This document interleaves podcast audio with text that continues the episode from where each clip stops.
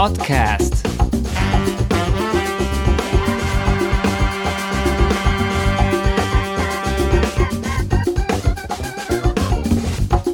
Let's talk about the weather.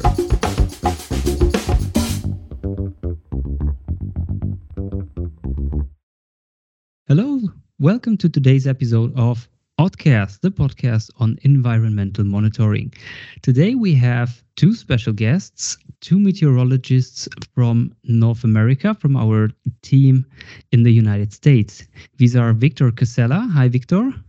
Hello, Martin. Hope you're doing well. Thank you. I'm doing pretty well, especially because I'm uh, welcoming two of my favorite colleagues, and the other one is Sasha Ivans. Hi, Sasha. Hello, Martin. You said before we start recording that you are drowning in snow. Uh, so, where exactly do you call us from? From North Logan, Utah. It's very north uh, part of Utah in Cache Valley. We are on the border with, with Idaho and got really hit with a lot of snowstorms this year. So snowstorms, one of the challenges this winter. Uh, Victor is from the East Coast, uh, so you have completely different weather over there. And I am calling from southern Bavaria, which is suffering from quite low quantity of snow this year.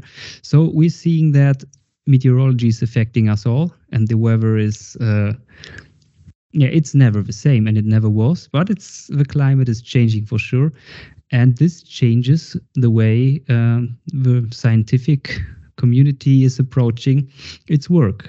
Um, you've, Sasha, you've been at the recent meeting of the American Meteorological Society, and one of the focus points they were talking about was the quality of data driving science.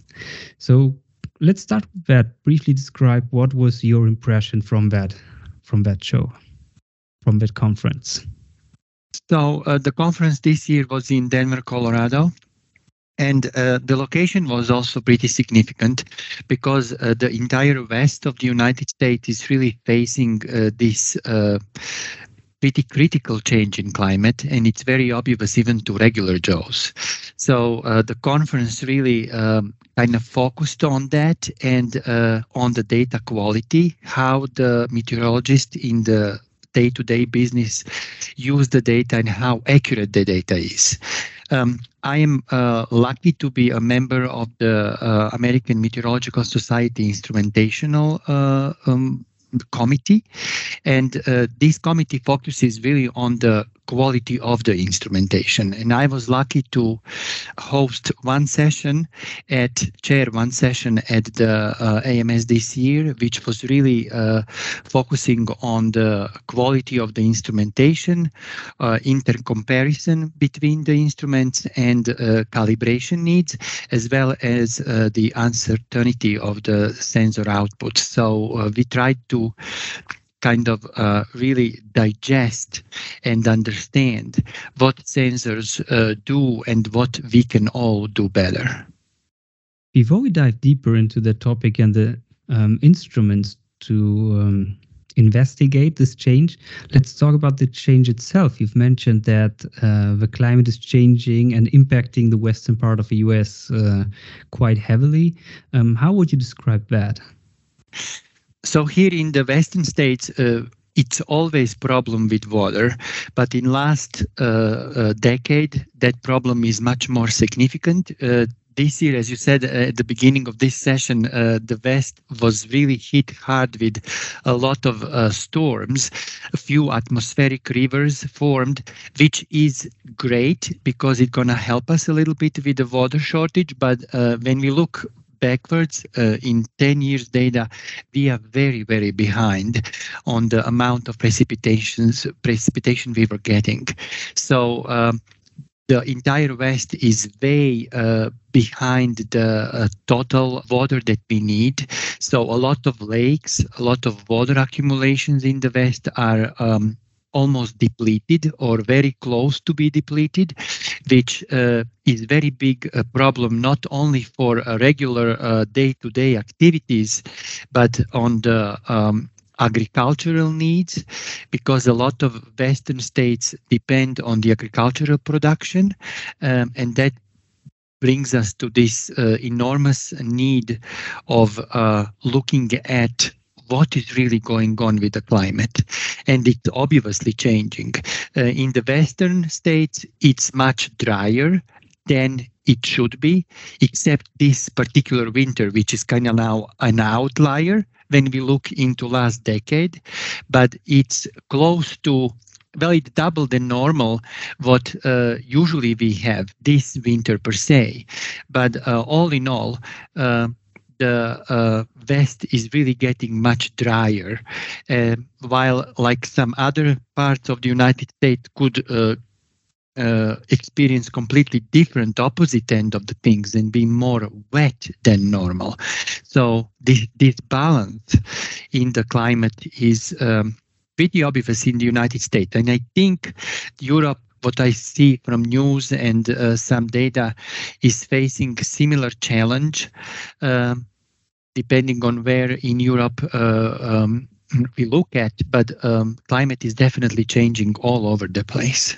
It's definitely drier than it used to be uh, in the past. That's for sure. With a lot of droughts, even in mid Europe, which uh, was very rare in the past. Um, talking about the states, um, Victor, is that what you're observing on the eastern and northern part of the states too? East of the Mississippi on the East Coast, uh, we have seen in above average temperatures this year. Uh, we have also seen plenty of precipitation. Uh, for us, it was in a form of rain, and we also have seen an abundance of r- precipitation. So we're off to a very warm but uh, wet, uh, sp- uh, you know, throughout the winter and early spring. And um, for the people that don't like the snow, uh, I guess it's a welcome sign, uh, especially for a lot of utilities. Uh, a couple years back, we've seen where the local governments were hindered by severe weather, ice storms, which caused plenty of disruptions uh, in uh, human lives. But with the very turbulent weather patterns that we're seeing across the world, um, all sorts of weather is breaking out where monster storms uh, winter storms are hitting the, the, the west coast of the United States. Uh, tornadic activity hitting the Midwest. Uh, plenty of precipitation along the East Coast, and what you're seeing in uh, Europe uh, with uh, also with very turbulent weather patterns for, during the early part of 2023.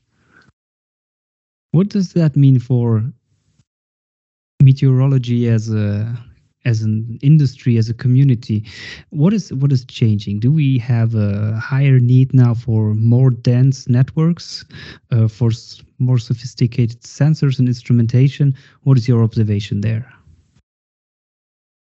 Absolutely. I think that uh, we are working together with the uh, inside of our company on the new project in going into the Mesonet um, like regional meteorological uh, uh, networks that uh, states are developing. Some of them are ahead of the others, just a few but uh, all in all, it's a big focus now to uh, develop this Mesonet approach so we can have much more ground stations developed with good quality sensors on them. So meteorologists can really focus on a good source of data that would come from those um, weather stations and um, use this data in uh, models and uh, predictions. So our uh, not only forecasts can be better, but long time uh, predictions or uh, you know calculations can also improve. Agree, Sasha.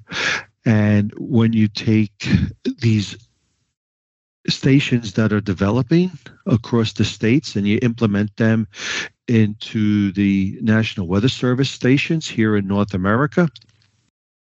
We're also working with public safety, um, road weather, farming, and also with renewable energies.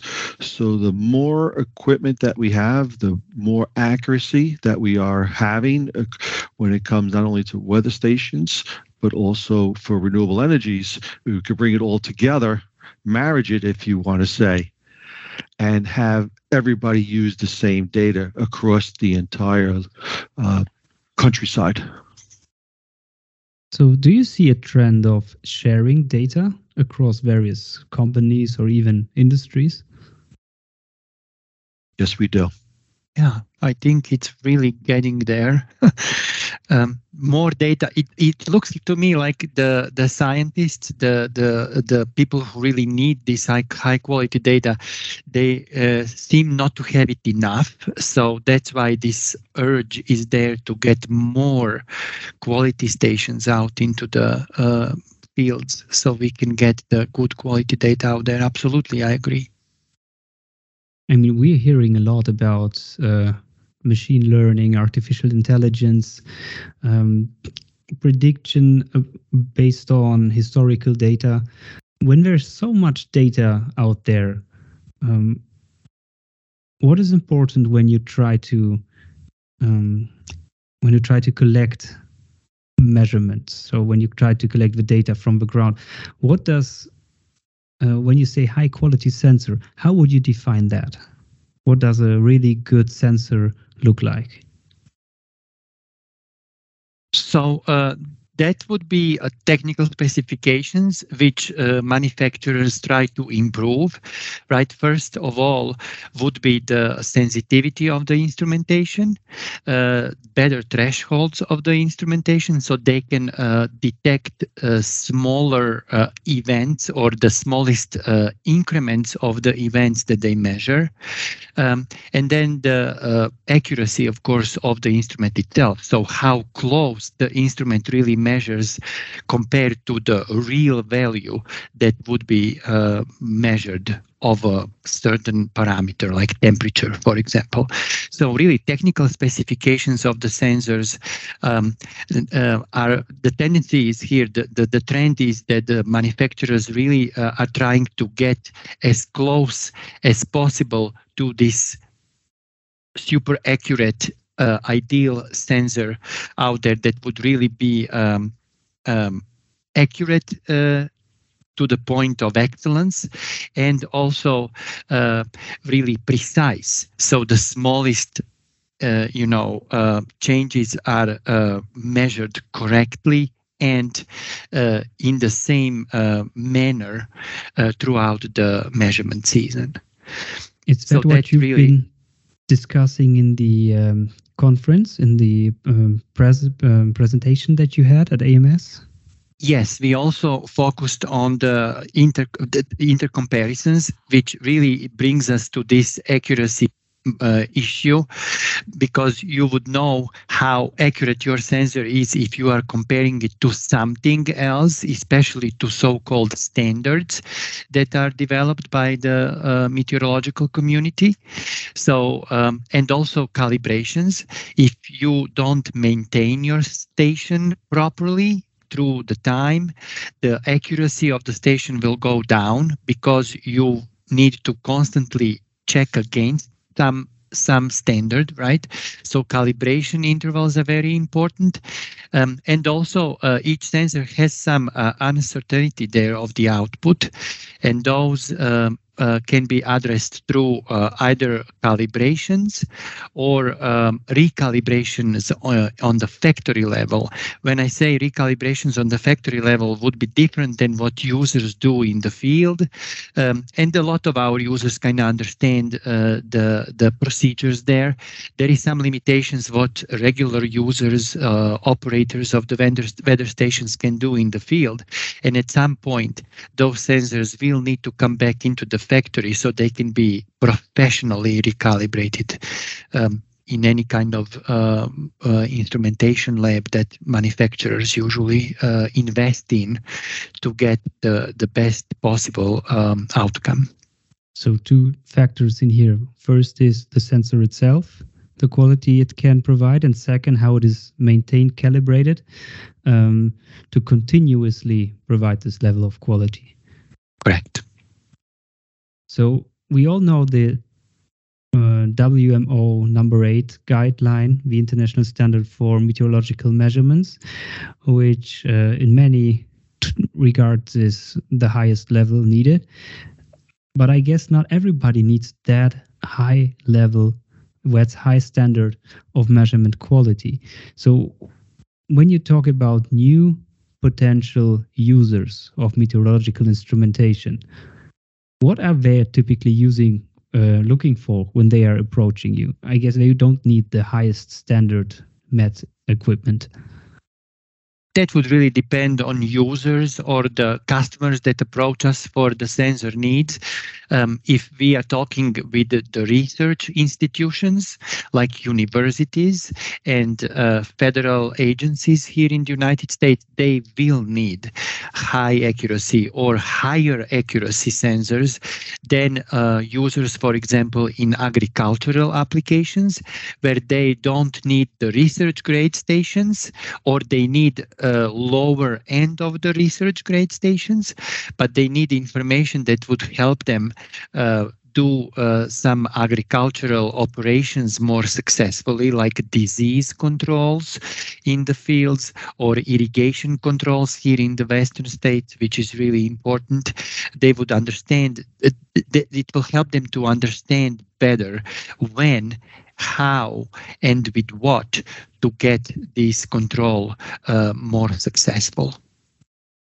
Victor, what examples could you think of of different kind of um, quality needed for various industries?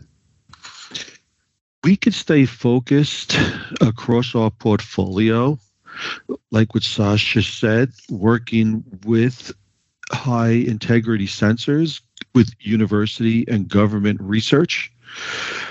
But we also reach across with the renewable energy market where we could cater our sensors to particular the particular industries, um, whether it's solar or wind. Uh, we have sensors for agricultural needs. Um, and also our new urban flood warning systems uh, that we have a full package for, which would be site specific uh, setups for the not only for the MET video and for flood monitoring. When it comes to emergency response, we could have quick deployed sensors that would be used by local emergency managers, fire departments, um, to get sensors out in a quick way. Um, and then if we're also looking for air quality, we can go with the highest level of sensors that we have, um, known for cloud heights, a laser disdrometer, accurate precipitation gauges. So we, with our wide range portfolio, knowing what the end user is looking for, we could work with them and customize uh, systems uh, for their applications. Sasha, you talked about the agricultural um, meteorology monitoring solution. What kind of sensor do you typically suggest there, or how does that such a station look like? We are lucky to have a complete uh, uh weather station line developed inside of OTT HydroMet and its ADCON line of products. Um, these uh, weather stations are uh, uh, designed to be quick deployed uh, with the sensors on them that, that really are uh, on the research level grade uh, weather instrumentation. So they are not like, you know, some cheap knockoffs there that you could get we uh, use the ADCON line. We are trying now to use the ADCON line uh, more than just in agricultural applications, even though for now that's the main focus. Um, this uh, ADCON line is uh, especially attractive because of a very uh, small uh, compact system that is consisting of uh, which has built-in uh, cellular communication uh, and the plans that our company provides uh, for uh, this system. Data plans are very affordable so end users can really for um, small amount of money can get a lot of information out there. And we can also cloud based uh, host these data uh, and uh, provide them complete solution which at the end would be uh, going into really the applications um, as I said before, like irrigation control or uh, disease control or pesticide control in the agriculture and so on. Um, I would also touch base quickly what I think we missed in the previous uh, discussion on on our um, um, offerings is this very successful line of road weather applications that we have as well, which we have complete different group who is working with this successfully, uh, great uh, um, specialists, scientists involved into this application. Uh, we have a huge success with road weather applications, and I would say we are really leaders there. So different user, different needs, and that's why we offer different solutions there. So coming from agriculture and road weather to renewable energy, what kind of weather monitoring do they need? I was uh, fortunate enough uh, to start my career at uh, Brookhaven National Laboratory and working in the emergency response um, sector in the nuclear uh, industry. Then in 2008, I came to Kipp and Zonen, uh, taking the knowledge that I had, and started working with researching researchers for renewable energy applications, looking at solar monitoring. And then in the recent years, the the research now is is a learning tool where we're going from the meteorology aspect of solar energy climate change to more of a engineering aspect of it and teaching the engineers the future engineers on how to harness the sun's radiation for renewable energy products. So we have systems uh, like sun trackers or just uh, pyranometers uh, that would do net radiation that will take in all the aspects of the sun's energy and correlate that into how efficient are solar panels working and using the trackers with the pyranometers will actually is is the tool to see how efficient they are. So we have high quality stations and we also have affordable stations and we're working with a number of research institutions and universities implementing these to help the students the future engineers learn incoming solar radiation now, when we're looking at the renewable energy side for PV, that's using the Kipp and Zonen product line. But we also have very high quality sensors for wind renewables, and that's with our sonic anemometer line uh, from Lufft. And same thing, you need to know how efficient, how how good the winds are, uh, and these are what the future engineers in renewable energies are working on especially on the offshore part when uh, you have very strong winds and you need to correlate with uh, the power output. Absolutely.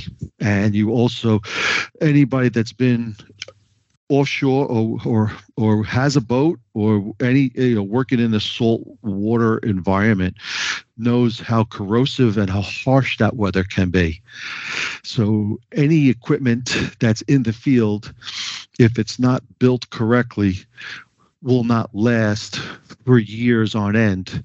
And equipment would need to be replaced where the Lufft product line as well as the Kit product line many of the OTT HydroMet product lines have been tested in these turbulent corrosive environments. A lot of things to consider when you're setting up a weather monitoring station or even network.